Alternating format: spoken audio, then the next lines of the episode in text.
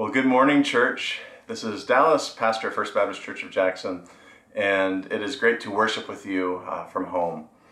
And I was preparing for this series about Cosmic Christmas, thinking through uh, well, what topics do we talk about, and how do we make it through the Gospel of John's introduction, and, and how do we make our way to Christmas, and what's Christmas's message going to be?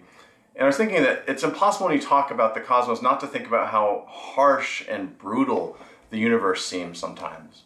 And it got me thinking about, you know, there's those phrases that you know of, but you're like, how did we come up with this phrase? What exactly does that mean? And I was thinking about the phrase dog eat dog world. And it's a little bit strange. I, we all kind of understand that it's meant to imply that there's a harshness of, you know, a severity in which people are self-interested, that will compete against each other for winner takes all. Um, but when you think about it, literally, dog eat dog world is cannibalism of we are going to devour each other for our own self-interest and goals. And there might not be a time where that's sometimes more apparent than the Christmas season. If you know any people trying to buy gifts for kids and whatever the hot, to- hot toy of that season is, and it just flies off the shelves. And maybe it's the images of the stampedes happening on a Black Friday, or just in general, just the cutthroat nature of trying to get the gift you want to give someone uh, at the expense of somebody else. And I was talking to a guest at the cafe uh, last week, and they were talking about this, you know, disappointment that there was a gift that they really, really wanted to get for someone, and every time they went to the store, the shelves were always empty.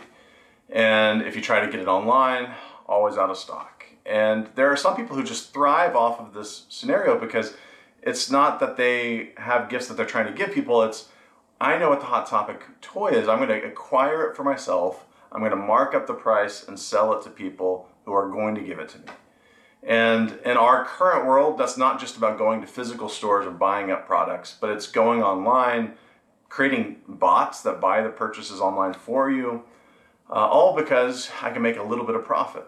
But what it means is that there are some families who barely afford the regular price, but now, when it's marked up, they can't even afford it. And so it's this devouring world in which people are trying to get what they want and extract as much from each other as possible to get it. And so the ruthlessness of the world, I think, is sometimes apparent in this Christmas season. Now, you all know that the world can be brutal. Uh, if we've ever watched any National Geographic or Discovery Channel video, you should not fall in love with whatever cute animal is on the screen because chances are the camera's going to pull back and there's going to be a predator lurking ready for dinner. And so in the midst of this kind of brutal world, what is it to talk about Christmas? I want to read for you the text that we've been reading through uh, throughout this series. John chapter 1, verses 1 through 18, where we will close out this series today. John writes, In the beginning was the Word and the Word was with God, and the Word was God. He was in the beginning with God. All things were made through him, and without him not anything made was that was made. In him was life, and the life was the light of men. The light shines in the darkness, and the darkness has not overcome it. There was a man sent from God whose name was John. He came as a witness to bear witness to that light, though he was not that light. He witnessed to it. The true light, which gives light to everyone, was coming into the world, and he was in the world, and the world was made through him, yet the world did not know him. He came to his own, and his own people did not receive him. But to all who did receive him, who believed in his name, who he gave the right to become children of God, who were born not of blood, nor of the will, or of the flesh, nor the will of man, but of God. And the Word became flesh and dwelt among us and we have seen his glory, glory as of the only Son from the Father, full of grace and truth. John bore witness about him and cried out, This was who I said, who comes after me, who ranks before me, because he was before me. Far, for from his fullness we have all received grace upon grace. For the law was given through Moses, grace and truth came through Jesus Christ. No one has ever seen God, the only God who is at the Father's side. He has made him known. The word of the Lord, thanks be to God. And as we read through that text in the concluding section, which we hadn't talked about yet, uh, I was really struck by this language of grace. And it really puts in contrast grace versus truth. And I think that's kind of the simple binary in which a lot of us view uh, the Bible. Um, too many of us, it, it's easy to fall trap into simplifying the, the Old Testament as truth, as judgment, as you have fallen short. And the New Testament is love and grace and, and good things. Uh, but it's not as simple as that, but it is kind of visibly noticeable for us that that's kind of the way we tend to see uh, the trajectory of Scripture. And so when we think about what is it for grace and truth, for some of us to live in a world of truth, you think it's harsh, it's uh, I wasn't ready for that truth, but I guess I had to hear it. Uh, it's waiting for God to throw the lightning bolt because He needs to tell you something uh, that you have done something wrong, that you've hurt someone. And so truth comes as a painful thing instead of grace. And I was thinking about um, what does grace exactly mean? Because I think for a lot of us, when we think about the gospel, we think more about mercy, which means that we're going to withhold the punishment someone is due. So instead of getting this sentence uh, for your wrongdoing, you're going to be forgiven. And so mercy is how we often think about the Bible and our faith that God is ready to throw the lightning bolt to judge us, but then, oh, God relented and was merciful to us. And there is definitely an element of mercy in, in the Bible and in our faith journey. But what's interesting is that John does not talk about Jesus bringing mercy, it says Jesus brings grace. And grace is about giving undeserved blessings. It's bringing the greatest gifts and laying them at someone's feet, and you're like, you didn't do anything to deserve this necessarily. It's not that you're owed this thing, but I want to give you something good. And that's the heart of God and the gospel and in the Bible is that God wants to overflow us with love, with blessings, with good things. It's not just that God's ready to punish you and thinking, well, maybe I'll hold off and that's great. Um, it's not simply that, it's this grace even beyond mercy. And I was thinking in this Cosmic Christmas series of do we see grace in the universe? You know, in this world where it seems like predator and prey, everything's just devouring each other, is it only within our human selves that we get little moments of grace, or is it perhaps somewhere else too? And so it, it took me down this fun rabbit trail of looking through research about uh, do animals ever show compassion? And there's some really interesting studies about animals and compassion. Um, there's a lot of different studies out there and different kinds of animals studied. Uh, one example was a prairie vole, which, uh, you know, it's kind of like a prairie dog kind of animal, uh, but the prairie vole is an animal that they mate for life. So they find their partner, they stay together, and that gives us the, oh, cute, how wonderful, how nice is that? Um, but even beyond the fact that they kind of stick with their partner, um, there's some studies about the way that they comfort one another. And so, just like humans, when we're hurt, when we feel sad, we have this feeling like I should put my hand on someone's shoulder, I should hug them. Uh, we want touch because touch provides some soothing um, benefits to us. It relieves our stress, it lowers heart rates, but it also identifies that kind of solidarity with someone, of uh, companionship, of I'm with you, let's work together. And we see that even in these prairie voles. So I don't always want to know how these experiments came to be, but there was experiments about these prairie voles, and they were measuring how often they would touch each other, particularly through kind of grooming each other, cleaning each other off, taking care of each other's fur, that kind of thing. Well, when you look at if a prairie vole gets shocked. Again, not sure how they run this experiment, but if there's a shock that happens to one of the animals, its mate spends more time grooming and caring for that mate than they would otherwise. So it's they're conscious, it seems like they're aware of the fact of the distress, the pain that their mate has gone through, and they're trying to comfort them. Now, if you stick a different prairie vole in a crate with another one and they're not mates, they're not they don't know each other. You can shock that one. It does not get the same grooming, uh, affection difference that happens as the mates do. But it seems like, okay, I, I care about this, my mate, and, and I want to soothe it, comfort it.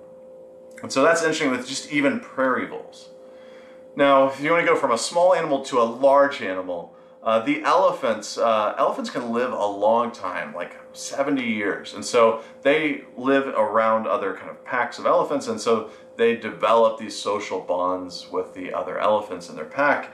And what we have observed is, is that when a elephant passes and dies, the rest of the elephants seem to grieve and take care of each other. And you notice that they, they touch each other more often.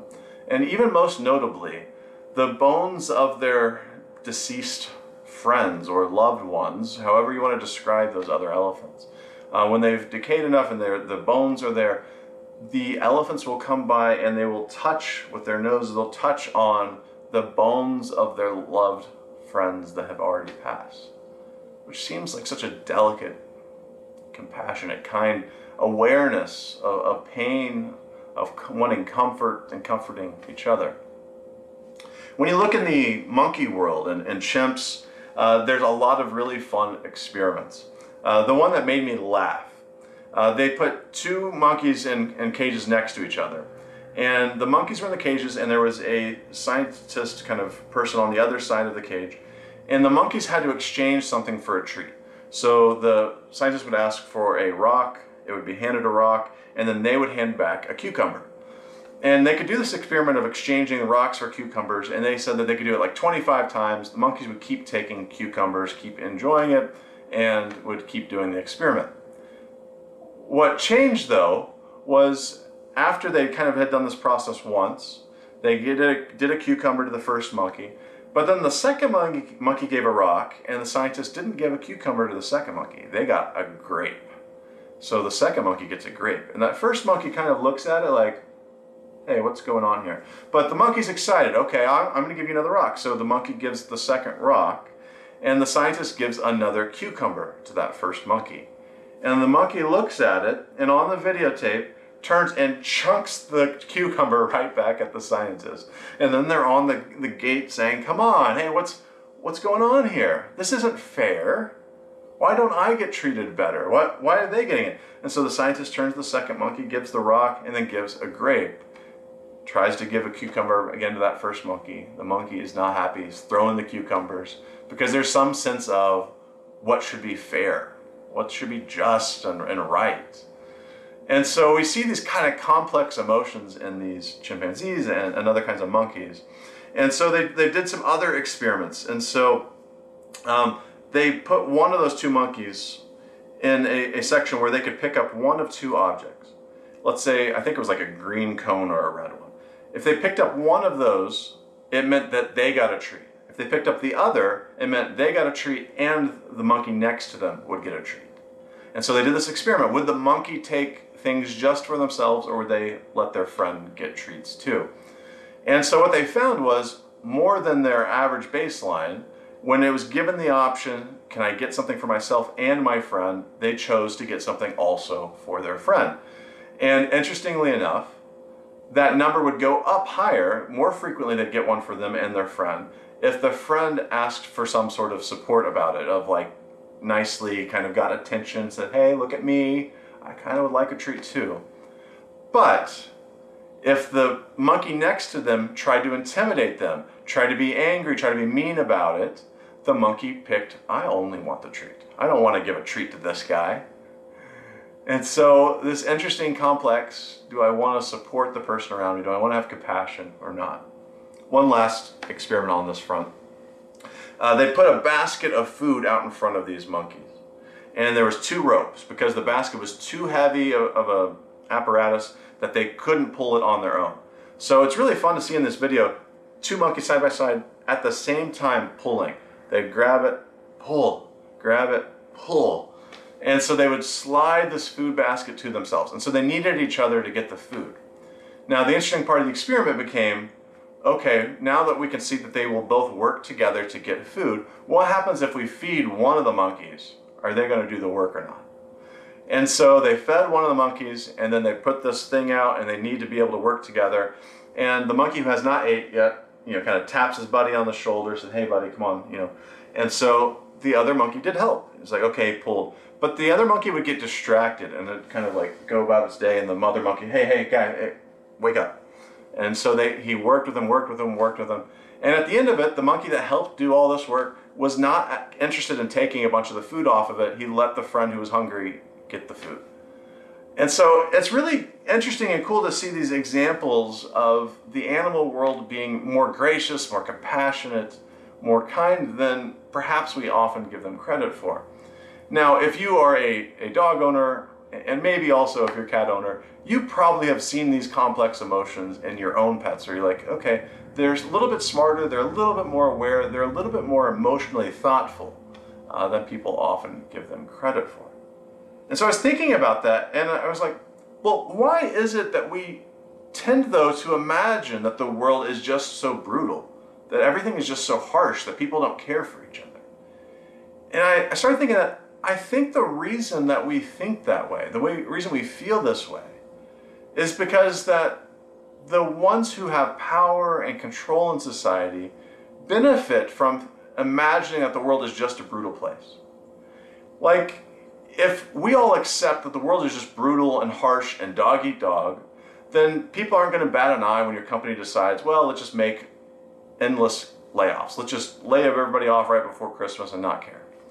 Um, maybe if we all just accept the world as dog eat dog and harsh, we won't bat an eye when someone is ugly towards somebody else. They're, they say all sorts of harsh things, they're unkind.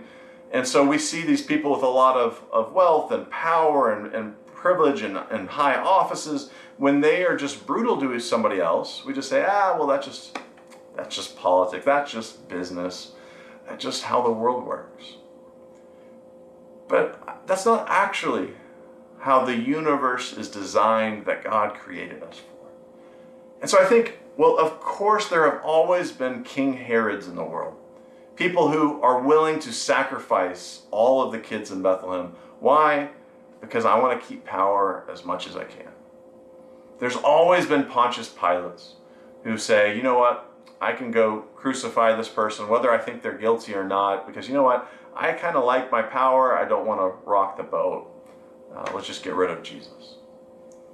And that's the temptation that we all live in is, is to feel compelled to this story of, of not grace, of, of harshness, of hate, of anger.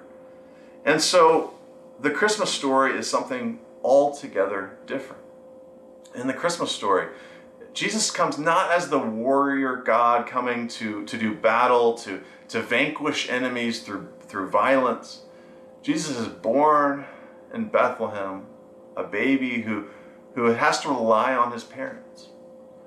And so the gentleness of the family drama, of, of raising a child is the entrance of this gospel story. It's not one of, of conquest and dog eat dog world. And so there's something in us that we need to recognize that needs to hear the Christmas story, that needs to hear that good news can happen, that, that light can happen in darkness, that hope can happen in the midst of despair, that things don't have to be this brutal, they don't have to be this harsh. Maybe we can love that God can even love the world that doesn't believe in Him, that God can love His enemies, that maybe enemies are transformed not through violence but through love. And so there's something in us that we need to recognize that needs to hear the Christmas story. And so one of the stories that I always love to tell people who are interested in, in learning about how to do social media and learning about how, how to use social media for ministry uh, or for, for work and business life uh, there's a story that I think represents our usual humanness, which is that in April, April 3rd, 1973, um, a guy named Martin Cooper was an engineer at Motorola, and he had developed uh, a new technology. He's kind of seen as the father of the cell phone. And so he's got, you know, for young folks, it's, it's a big cell phone. He's got this first prototype of a handheld cell phone.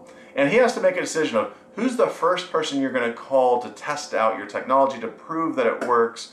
Who would you call? And when I ask people who would you call, most of the time people say their spouse, their parents, their kids. And it all sounds so sweet and loving. But that is not who Martin Cooper called. Martin Cooper called Joel Engel the research chief of his rival labs who worked for AT&T's company, for Bell Labs. And so when he had the opportunity, who do I call? I want to call my competitor and say, guess what I'm calling you from? Have fun catching up to our technology. There's something in us that just wants to poke, wants to win, wants to knock others down instead of just celebrating, just having joy. And so we need to confront that truth. But in the face of that truth that we need to examine in ourselves, the story of the gospel is not that that truth means that you are going to be pronounced guilty and punished and be tortured for it and disowned by God. The story of the gospel and the Christmas story is that God loves you and gives you grace. This free gift that you didn't deserve. And so on this day when we exchange gifts with one another and we open up those presents and we unwrap things that sometimes we feel like we deserve. I deserved that gift. But what if we imagine spiritually that every day we wake up and we imagine that we have a Christmas present in front of us, a free gift from God, because God loves us, not because we were owed it or earned it. And so that means the worst day where you were short with your, your loved ones, where you were in a bad mood, you treated everybody miserable, and yet God was gracious to you on that day. And God is not just gracious to you that, that you, I hope that you accept it, that you can appreciate that for yourself, but also in the midst of accepting that graciousness, may we extend that to those around us. That, you know, you might not deserve it today, but I am going to be loving to you. I'm going to be patient with you. I'm going to care for you. Why? Because that's the way God made this universe to be. To be good. When God created these things, He saw as good, and when He makes man in His image, He then says, This is very good. And that's what we are created to be. Even when it doesn't look like it in our present world, God has made all of this thing as a good thing to be enjoyed, to be experienced. And may we be transformed and renewed by that story, not the dog eat dog story, not the fight to get ahead story but love so that we all get to enjoy this world together. And so today, may that be good news to you as you open up presents, as, as you maybe call or, or are present together with family. Be reminded that compassion and grace is most felt with touch. And so even the animal world knows that it needs to to be close to one another and to care for one another. And so I hope that you're able to be with some friends or some family today, and that you might feel the touch of love of somebody in your life. Um, but maybe you might tactilely feel that phone, uh, call family, friends, video chat with people.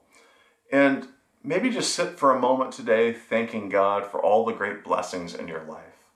And maybe it, it might feel like a sense of self soothing but instead of the like traditional pray, put your hands together, which still has touch involved, maybe just hold yourself and and pray and ask that God might allow you to feel that love that He has for you today.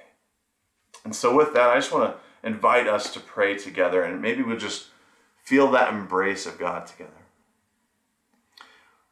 Lord, we ask that you might make us mindful of the grace, of the many blessings, of the gifts that you've provided for us both today and every day.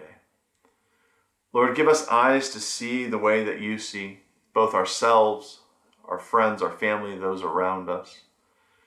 Lord, help us to live out of your love, that we might be in the world where we're caring for one another, where we're supporting one another, where we're loving instead of hating, where we speak truth instead of falsehoods, where we bring the touch of love and not violence.